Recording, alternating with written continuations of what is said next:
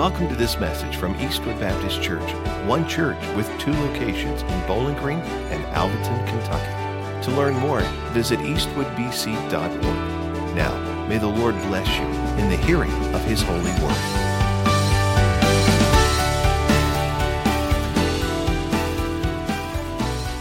Jesus loves the little children all the children of the world, red and yellow, black and white, they are precious in His sight. Jesus loves the little children of the world. You know, sometimes it's the simple things that communicate massive truth for our hearts. Our God Eastwood Baptist Church is a very creative artist. Amen? Amen. And our skin is simply the canvas on which he is so marvelously painted. But you know, for many years, those Americans of African lineage were called colored people. I ask you this morning, aren't we all colored people?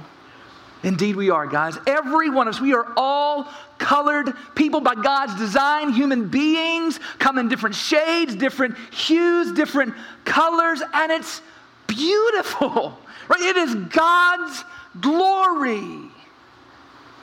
But sadly, the color of people's skin has been one of the greatest dividing lines in our history, even in our present, even up to 2018. In fact, it could be one of the biggest dividing lines in America in 2018, still to this day.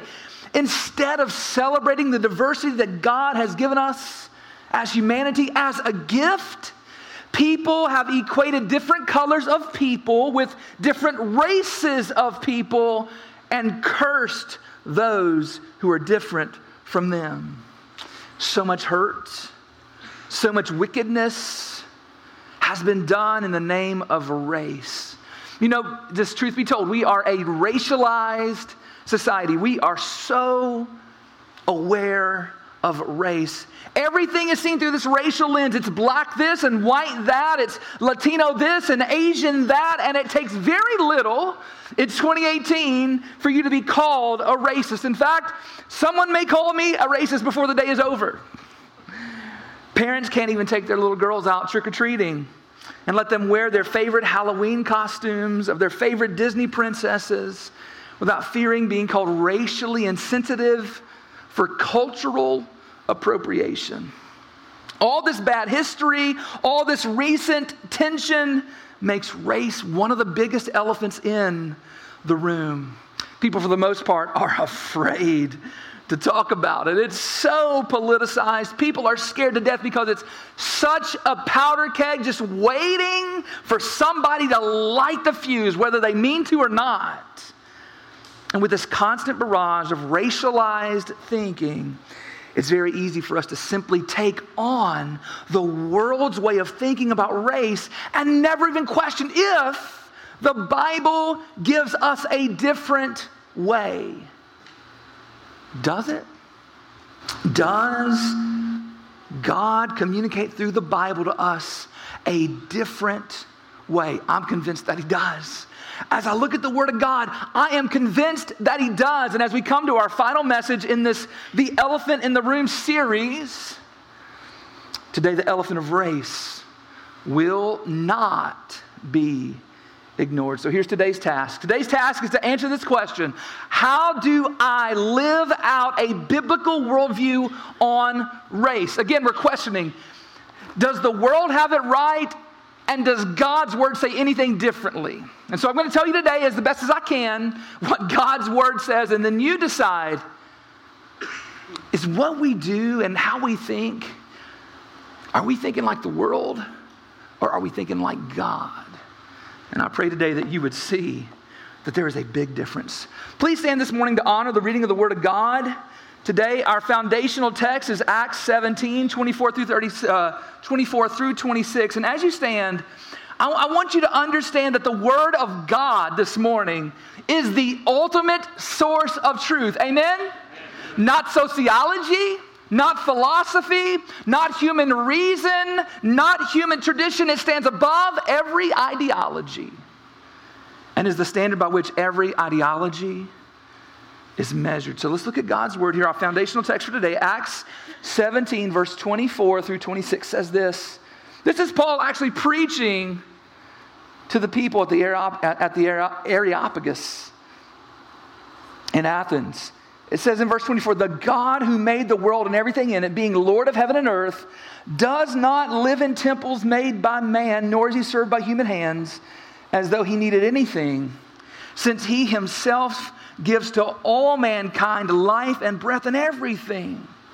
And he made from one man every nation of mankind to live on the face of the earth, having determined allotted periods and the boundaries of their dwelling place. Let's pray to God. God, we ask that you would help us this morning. And I, I, Father, if, if, if someone is already feeling tense, God, I pray that you would help us, that you would give us the, the peace, the Holy Spirit, that we can talk about these things. We can seek your face on these things. And so, God, help us today. If there's anybody under the sound of my voice who is yet to repent and believe in Jesus, we pray that today would be the day they would see their need, that they would run to Christ, and, and today they would be saved. God, just do something amazing in our midst today, we pray. In Jesus' name. All God's people said, Amen. Grab your seat. So, how do I live out a biblical worldview on race? First, if we're going to do this, then you and I have to reject the lie of different human races. It is so ingrained in our thinking, but it's a lie. If I were to ask you today how many different races of people there are, how many would you say? The US Census Bureau, for instance, recognizes five human races. All right? On the census, if your ancestors are from Europe, the Middle East, or North, uh, or North Africa, you are supposed to mark the race, your race, as white. If your ancestors are from Africa, you are supposed to mark your race as black or African American, whichever term you, you prefer there. If your ancestors were native North Americans or native South Americans or native Central Americans, you're supposed to mark your race as American Indian. If your ancestors are from the Far East, South Asia, or India, you're supposed to mark your race as Asian. And finally, if your ancestors were native to a Pacific island, including Hawaii, of course, you are supposed to mark your race as Native Hawaiian or other Pacific Islander.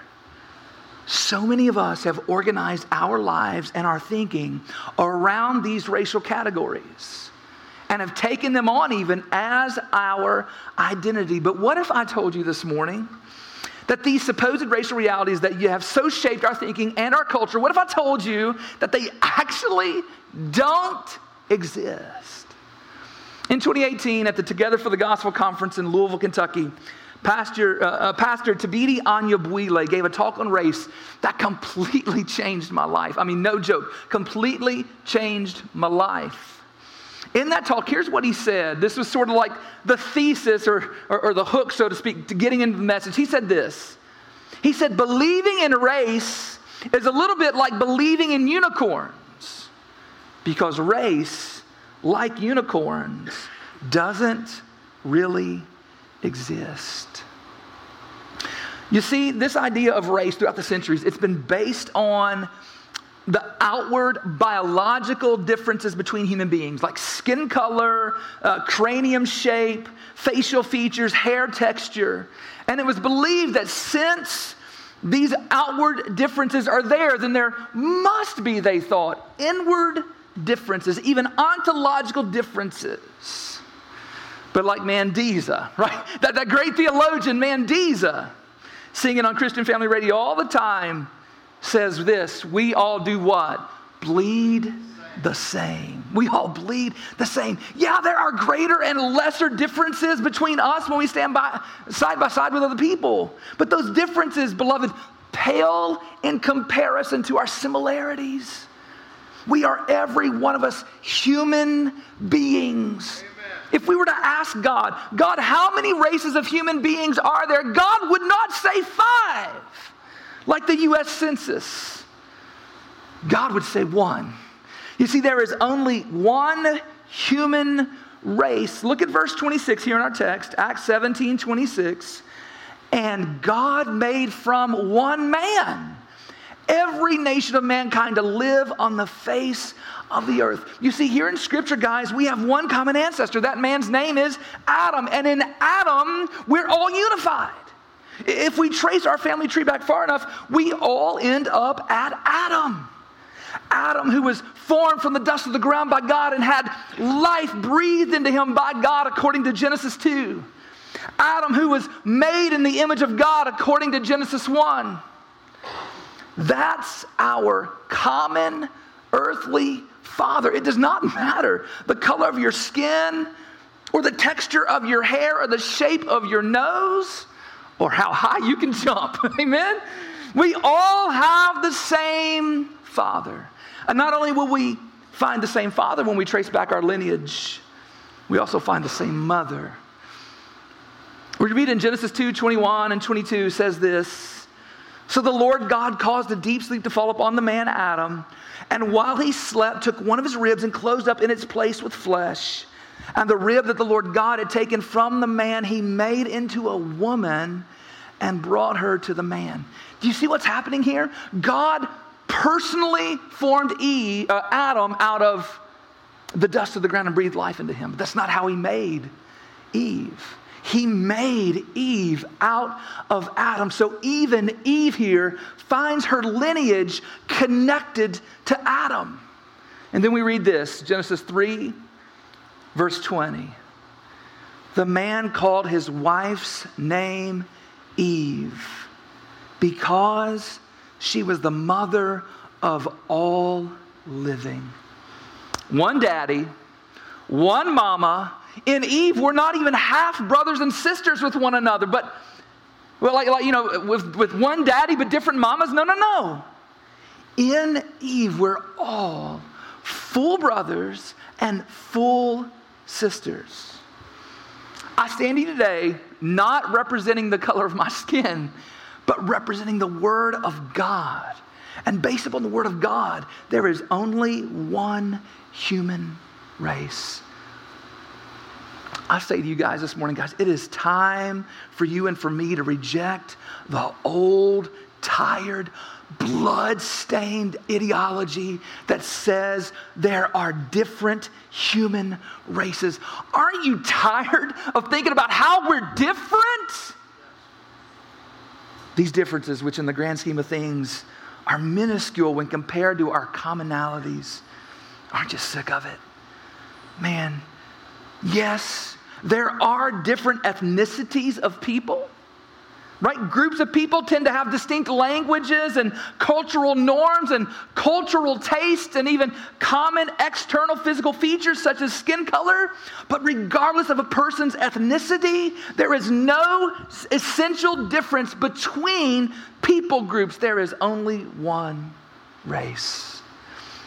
So, to live out a biblical worldview on race, we need to reject the lie of different human races. Secondly, you and I have to do this we have to understand where racism comes from. While the concept of different races doesn't actually uh, exist, racism certainly does. Amen? Amen, it does. it is there, right? Either you've personally experienced it or you've watched it happen.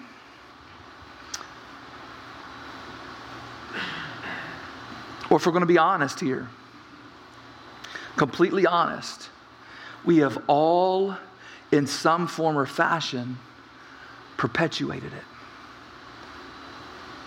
Here's how I would define racism racism is judging individuals as inferior or superior based upon their superficial, external, physical features that they share with a group. Let me say that again judging individuals as inferior or superior based upon their superficial, external, physical features that they share with a group. Oftentimes, we, we, we, trade the word racism with prejudiced.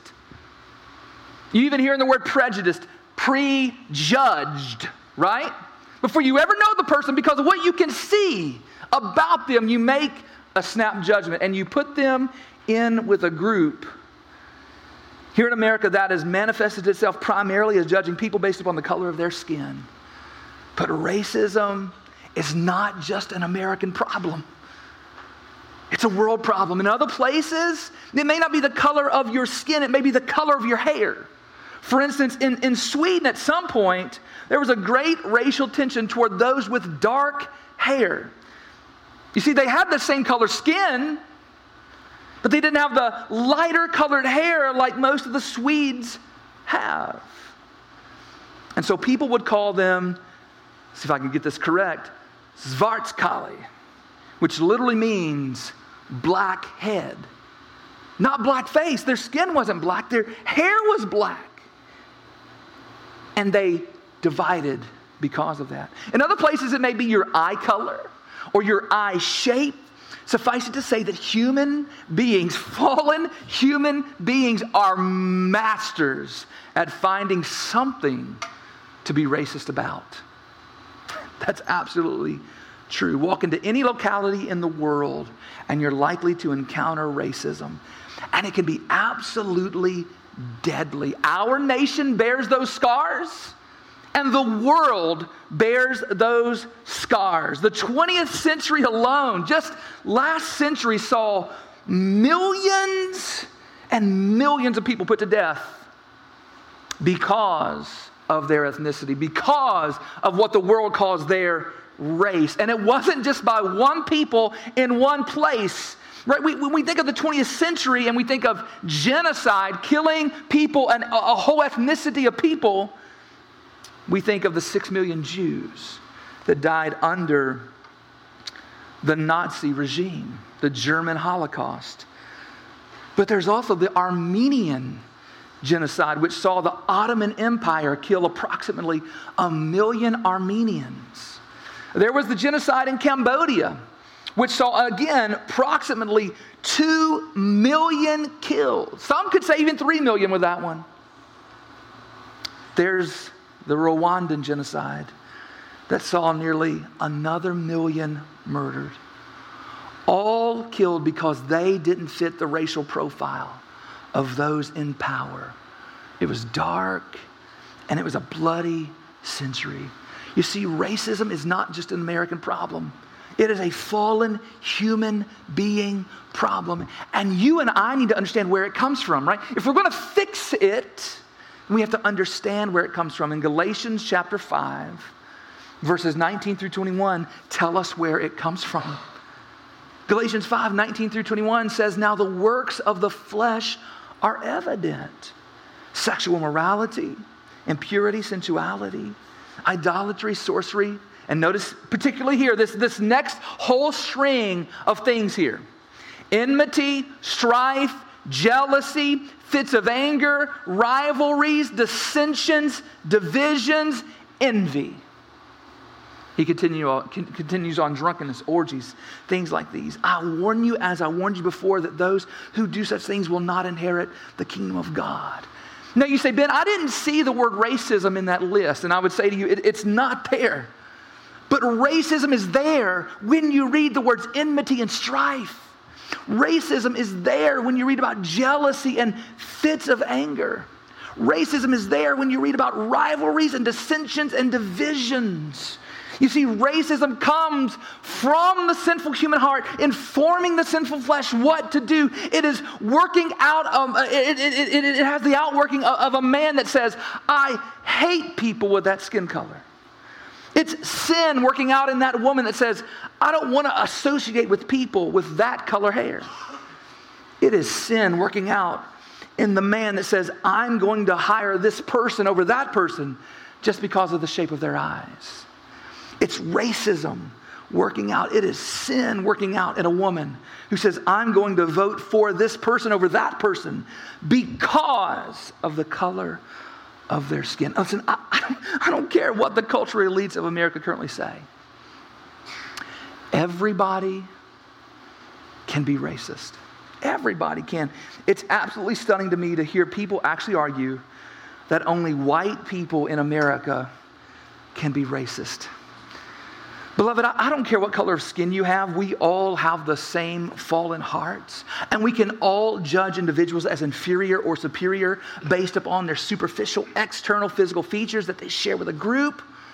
I have heard people of every skin color say the most sinfully racist things in the world. So I'll say to you this morning the Bible will not give a pass to any man, any woman, any boy, or any girl to sin based upon their skin color. You don't get a pass.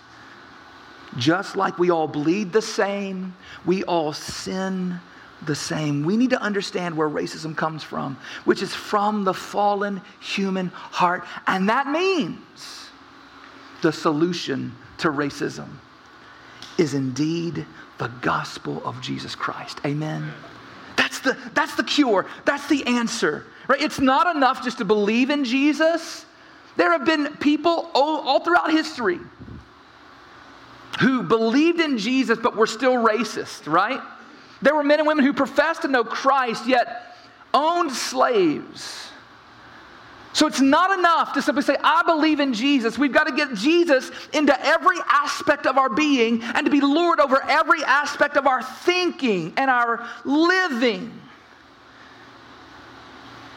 One has to become like Jesus in every facet of their life. And once we come to Jesus for salvation, then we grow to become more like Jesus. And if we want to see racism erased from this planet, we must lead people to Jesus and then rightly lead them to become like Jesus. Listen, if you're here this morning and there is any racism in your heart, if there's ever in you the desire to judge individuals as inferior or superior based upon their superficial, external, physical features that they share with a group, I say to you this morning God desires to radically amputate that from your life. I say to you this morning, if that's you, and, and, I'm not calling anybody out here, but I'm just calling you as God would call you. Throw that junk out. Amen? It's evil. It's evil and, and should have nothing to do with the follower of Jesus Christ. Third, to live out a biblical worldview on race. Third, we need to identify ourselves, identify yourself foremost with Christ. This is really important, y'all. This, this is really, really, really important. Oh my goodness. Let me say this again. This is really important. If, if the answer to racism is Jesus Christ, then the one place that racism should not exist would be in the life and the fellowship of believers. But the world wants to constantly divide us up based on these false notions of race, right? The identity politics of today constantly pit one group against another. And that's why I believe our nation is so divided today. I believe we have to admit we have come a long way as a nation since the days of slavery and Jim Crow. But it seems in the last few years that we've taken a step back. We keep getting dragged into these divisions based upon skin color. You see, feminism wants to make it all about our sex. The most important part of your life is your identity, male or female. Sexual revolutionaries want us to make our sexual desires the most important part of our identity. But racialists, in the same way, want to make our skin color the most important part of our identity. But do you know what God says? Here's what God says Galatians chapter 3, 25 through 28 says this says, But now that faith has come, we're no longer under a guardian. For in Christ Jesus you are all sons of God through faith. But as many of you as were baptized into Christ, look at this, y'all, look at this, have put on Christ. There is neither Jew nor Greek. There is neither slave nor free. There is no male or female, for we are all one in Christ Jesus. The world wants to tear us apart. The world wants you and me to take on all these divisional identities that the world can pit back and forth with one another to gain power and prestige and all the other things they want to do there. But in Christ, we are all brought together. Amen? That's the vision that God has for him. We who are in Christ have unity in Christ. Jesus' blood is thicker than human blood, just regular old human blood. We often hear, right? Blood is thicker than water. Well, Jesus is thicker than blood. You know what I'm saying? That's what leads to this beautiful passage of Scripture in Ephesians chapter 2, where this reality of this unity in Jesus is pictured.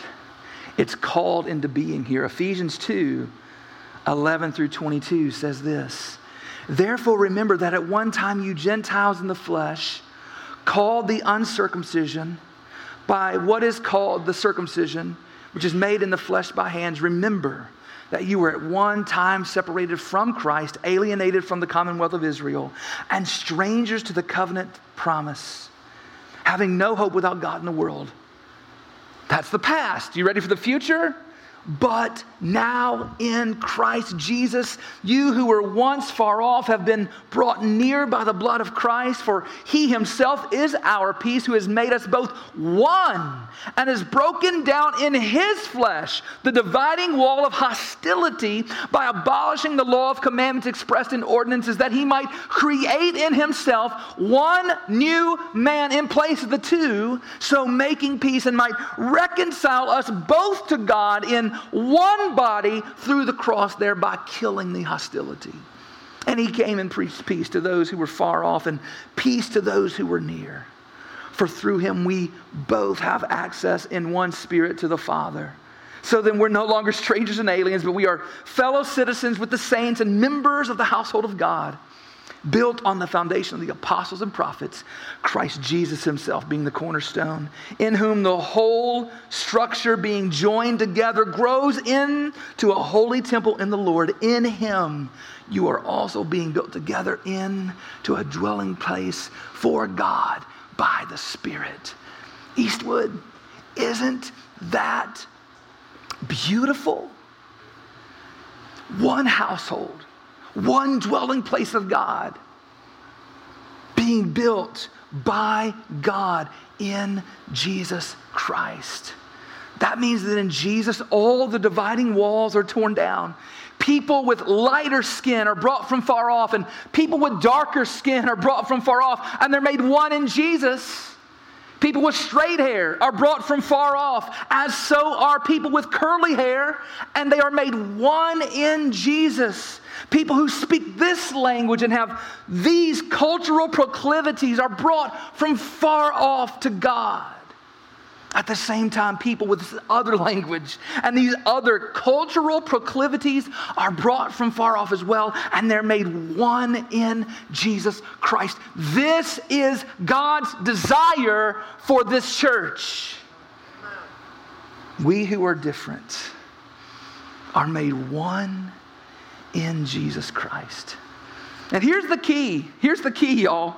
Whatever your identity was and before Jesus, that is now replaced with your new identity in Jesus. That's the group that God calls us now to most identify with.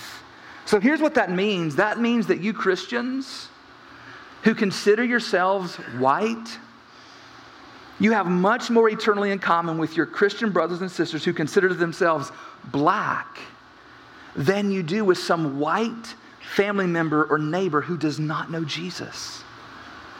But the opposite is true as well. You Christians who consider yourselves black have way more eternally in common with your Christian brothers and sisters who consider themselves white than you do with those black family members or neighbors who don't know Jesus. You see, in Christ, when we are brought in to the Christian household, our foremost identity becomes Jesus. Fourth, to live out a biblical worldview on race, we need to work for biblical ethnic reconciliation. Work for biblical ethnic reconciliation. Man, let's just be honest. It takes work. Amen? It takes work, right? The natural man wants to divide, the natural man wants to, wants to um, pit one against another. And I just want to say to you this morning, I want to call you to just think on this and chew on this. I'm not coming as the authority in this regard, but just, just take this and chew on this. I, I want to call you this morning to be wary of the world's prescription on how to bring about reconciliation. You see, one of the world's favorite terms today is what we would call, or what the world calls, social justice. And it's being taken up by the church as well. Now, I say to you today, you should be concerned for social justice, but so much of what the world wants to do in the name of social justice is, is based on the godless theories of Karl Marx's conflict theory and its cousin critical theory. Look those up, study those if you want to, but many times social justice is actually injustice masquerading as justice. Let me say that again. Many times, social justice is actually injustice masquerading as justice. More than social justice, you and I, as Christians, should stand up for biblical justice. God is very concerned about justice. In fact, in Amos 5:24, we get this prophetic vision from the prophet Amos. God says this, just, just, just picture the prophetic vision of this but let justice roll down like waters and righteousness like an ever flowing stream. Do you see the eschatological reality that he's talking about here? He's saying that he wants to see justice flood this place. So God is very concerned about justice. But I want you to understand this this morning. The same God who said in Leviticus 19 13, Leviticus 19:13 who said, "You shall not oppress your neighbor or rob him. The wages of a hired worker shall not remain with you all night until the morning." Is the same God who said just two verses later in, Levit- in Leviticus 19:15, "You shall do no injustice in court." You shall not be impartial, or you shall not be partial to the poor and defer to the great, but in righteousness you shall judge your neighbor. You know what that's saying there? It's very easy for us in today's society to show partiality to the poor or, or, or a minority group or, or whatever you want to say. But God says, You shall not be partial to anybody, is what he's saying here. Justice stands above all of these social divisions. So often, social justice seeks the sin of partiality, preferring one group over another in the aim of erasing some perceived inequality. Guys, that is not justice. Partiality is injustice. But let me say this everywhere that injustice is, we need to stand up, right? We as individuals, we as Christians, we need to work for biblical ethnic reconciliation. That's why here at Eastwood, our mission is what?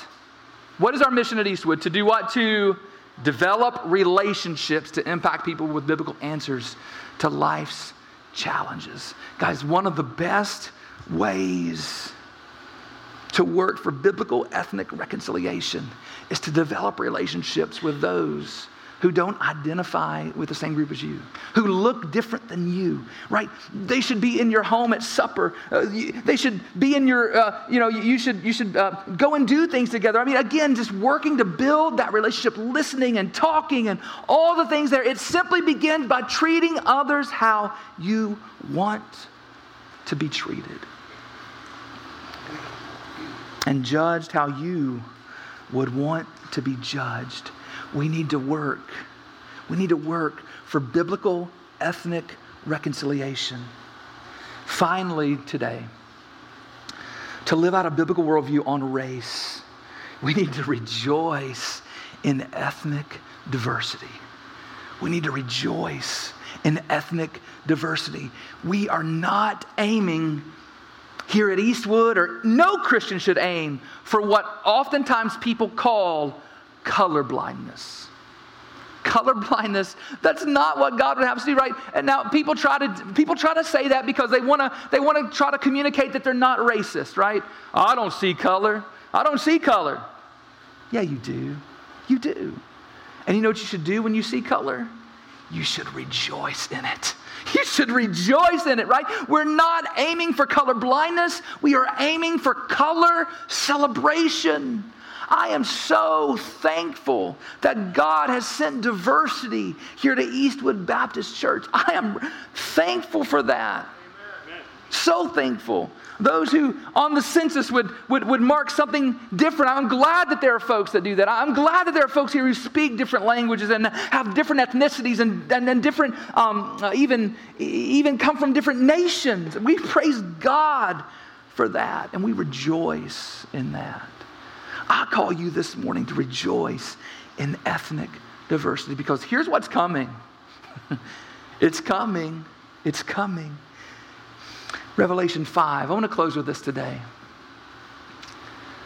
And I want you to see what's coming. Revelation 5, verses 1 through 10 says, Then I saw on the right hand of him who was seated on the throne a scroll written with, in, and on the back, sealed with seven seals. And I saw a mighty angel proclaiming with a loud voice, Who is worthy to open the scroll and break its seals? And no one in heaven or on earth or under the earth was able to open the scroll or to look into it. And I began to weep loudly because no one was found worthy to open the scroll or to look into it. And one of the elders said to me, Weep no more. Behold, the lion of the tribe of Judah, the root of David, has conquered so that he can open the scroll and its seven seals. And between the throne and the four living creatures and among the elders, I saw a lamb standing as though it had been slain with seven horns and with seven eyes, which are the seven spirits of God sent out into the earth. And he went and took the scroll from the right hand of him who was seated on the throne. And when he had taken the scroll, you, you see this building to this climax, can't you? And when he had taken the scroll, the four living creatures and the 24 elders fell down before the Lamb, each holding a harp and golden bowls full of incense, which are the prayers of the saints. And they sang a new song. Heaven is about to rejoice in something. And I want you to see what they're rejoicing in. It says this it says, Worthy are you to take the scroll and to open its seals, for you were slain, and by your blood you ransomed people from every tribe, every language, every people, every nation, and you have made them to be a kingdom and priests to our God, and they shall reign on the earth forever. Heaven is rejoicing, guys, because there are men and women who look different who are from different places, different cultural trappings, and all of that. Heaven is rejoicing together. They are rejoicing that God takes all these things that are different and doesn't say, I don't see color,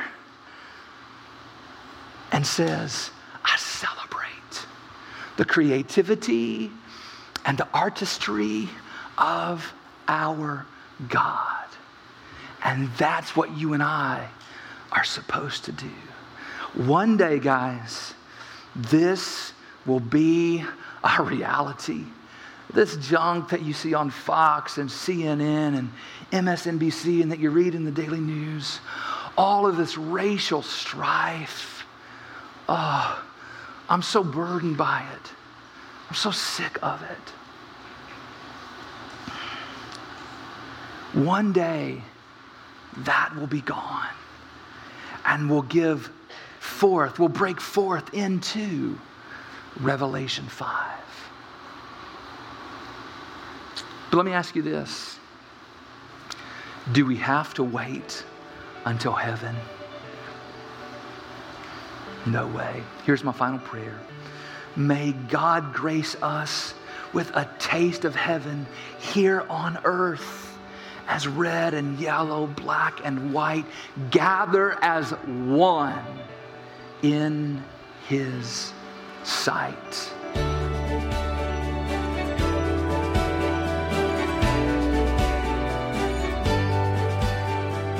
Hi there, this is Pastor Ben. I have something really important to ask you, but first, I want to say thank you for taking the time to make this digital connection with us through our podcast. I hope the message you just listened to was a blessing, but an even greater blessing than this digital connection would be for you to connect with us in person this coming Sunday at one of Eastwood's two campuses where we get the joy of living life together in Jesus' name. And now for that really important question, which is the most important question you'll ever answer. Where do you stand before God? Now, based on what you've done, the straightforward answer is that you stand guilty and condemned before God. You are a sinner who completely deserves God's wrath forevermore in hell. And I deserve the same thing also. I mean, every person does. Guys, that's terrible news. And even worse is the fact that there's nothing you can do in and of yourself to change that. You need a Savior. But I have good news.